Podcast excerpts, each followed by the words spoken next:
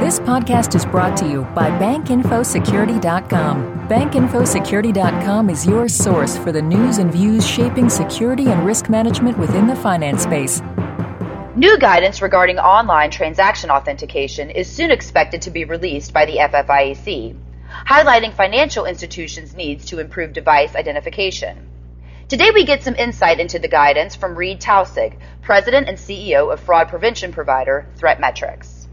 Hi, I'm Tracy Kitten with Information Security Media Group. Reed, much has been said about the updates the FFIEC is expected to soon issue to its 2005 online authentication guidance. One update relates to the topic of device identification. Can you give us a little background about current device identification measures and why the FFIEC has pinpointed device identification as a weak point? Uh, hi, Tracy. Yeah, thank you very much for the um, uh, opportunity to speak with you. Uh, historically, device identification has relied on cookies, uh, browser-based cookies, and uh, Adobe Flash. And the difficulty with that, as uh, pointed out by the FFIEC, is that these cookies can be copied by fraudsters, uh, put on a different device, and as a result of that, create fraudulent devices that, in the bank's view, are previously authenticated. So I create an account, I log into uh, my financial institution, Wells Fargo or Bank of America or, or whatever uh, financial institution it might be. Uh, that bank downloads a cookie onto my browser, and every time I log back into that account, you may see this doing your own online banking applications uh, you often will see a screen which says, "Please wait a moment. Uh, your uh, your security is important to us, and we want to authenticate your device," or some language along those lines. Historically, that's been based on a flash cookie and a browser-based cookie. Uh, and what the fraudsters figured out is that once you have an authenticated uh, device like that, if I can compromise a consumer's device, whether that's a, a device at an office or your home, um, I can then copy that cookie, put it onto my own device, and now using your credentials, your logins, because I've phished your device, I've phished your identity, uh, I can log on to the bank as if I were you, uh, and uh, the device is authenticated. So the FFIEC recognized that as a result of the increase in, in the number of ACH fraud instances uh, and has advised uh, its uh, banking community that they need to upgrade to a more sophisticated and stronger uh, form of device identification. Now, according to this December draft of the guidance, which has been widely circulated throughout the industry, um, so called simple device identification should be enhanced to include one time cookies that offer a more complex digital fingerprint of a PC that looks at characteristics like PC configuration, Internet Protocol address, and geolocation. How would you distinguish this more sophisticated device identification from the identification many institutions rely on today? So the issue with uh, the solutions that they're presently uh, incorporating um, have a number of drawbacks. The first one that I mentioned is that they are subject to uh, cookie copying, uh, and therefore uh, creating multiple authenticated devices when in fact they really are not. But the second issue, of course, is that uh, the traditional means of device identification is incapable of determining what the true IP address of that user is. So uh, what happens is, as a fraudster, uh, I manage to compromise your device and your credentials. Uh, I now access your financial account uh, but I'm going to do so probably from behind a hidden proxy. It's well known that as much as 70% of the online fraud that occurs in the United States originates outside of our borders. Uh, you know, locations include Romania and China. It was recently written about. Uh, these fraudsters tend to use hidden proxies, so they will demonstrate to the bank that I'm originating this application in Chicago, but actually I'm in Romania or I'm in Beijing, some location like that. And so what the FFIEC is asking for uh, really is two things.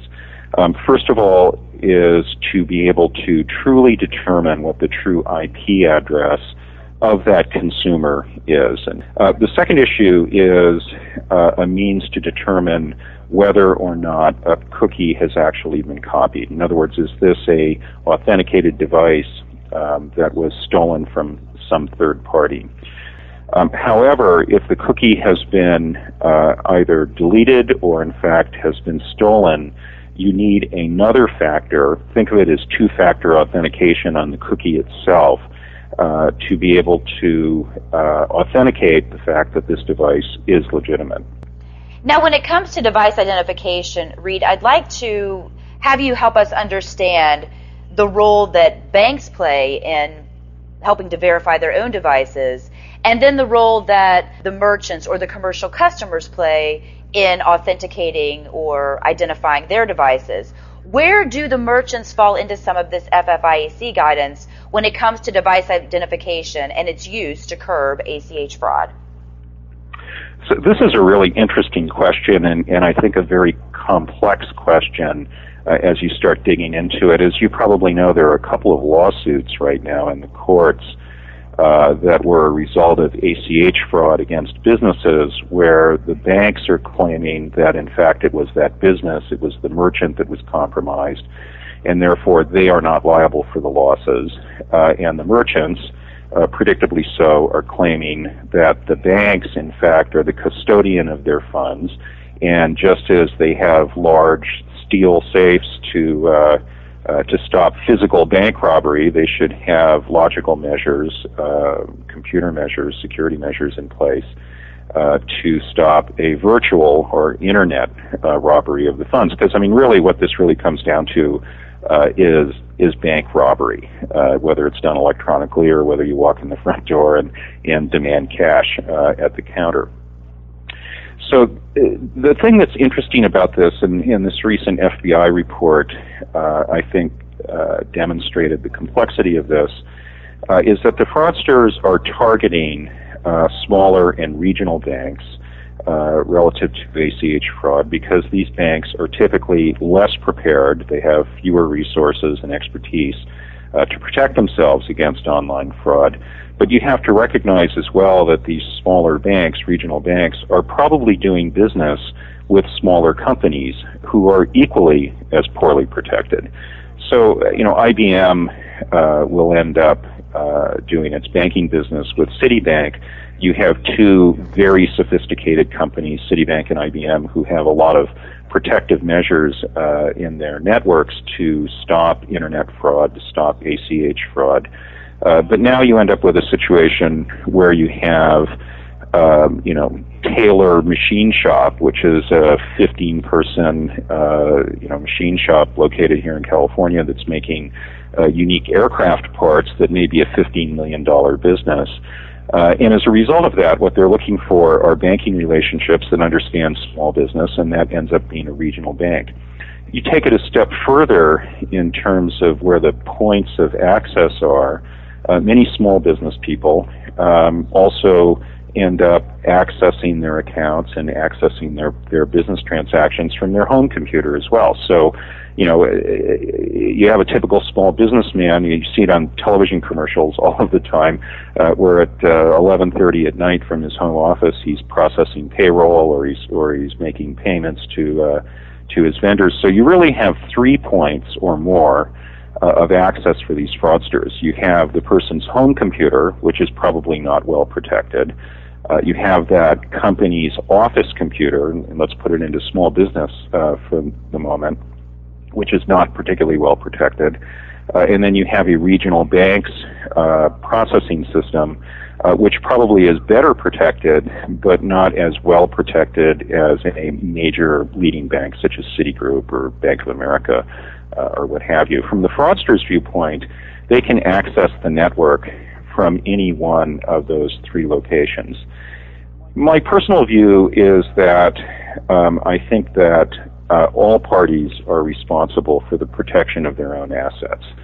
And I don't think that, and, and by the way, I think the FFIEC guidelines also point to this direction. I don't think that the banks themselves can say, you're uh, computer, your PC was compromised, and as a result of that, uh, you lost uh, $500,000 on an ACH fraud transaction, I don't think that they can absolve themselves of that responsibility. In fact, they are custodians of your funds, and in so doing, have pledged to you uh, that you're that they're going to protect those funds. Otherwise, you would put them under your mattress.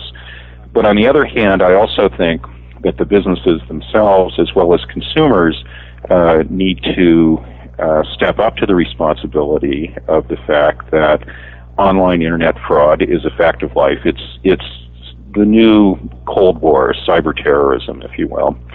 Uh, and that so every point in the chain uh, needs to be fully protected relative to uh, ensuring that you're not phished, that that uh, fraudsters can't put um, malware on your device and, and be able to take advantage of that. Now, you've noted this recent incidents in China, you know, where we've seen some ACH transactions hitting these smaller institutions as well as these smaller businesses.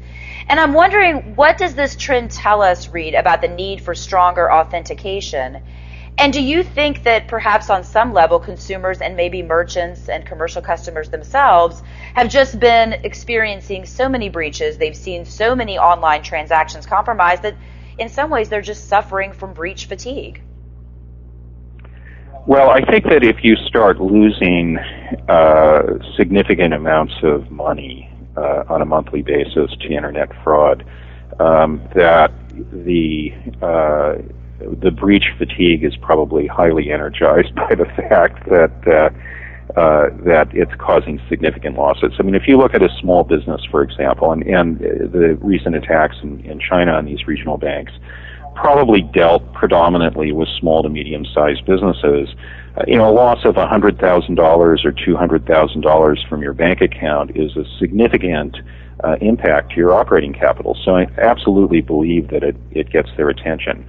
I think the problem that they have is uh, trying to find a cost effective solution uh, that can be implemented given the technical resources uh, that they employ.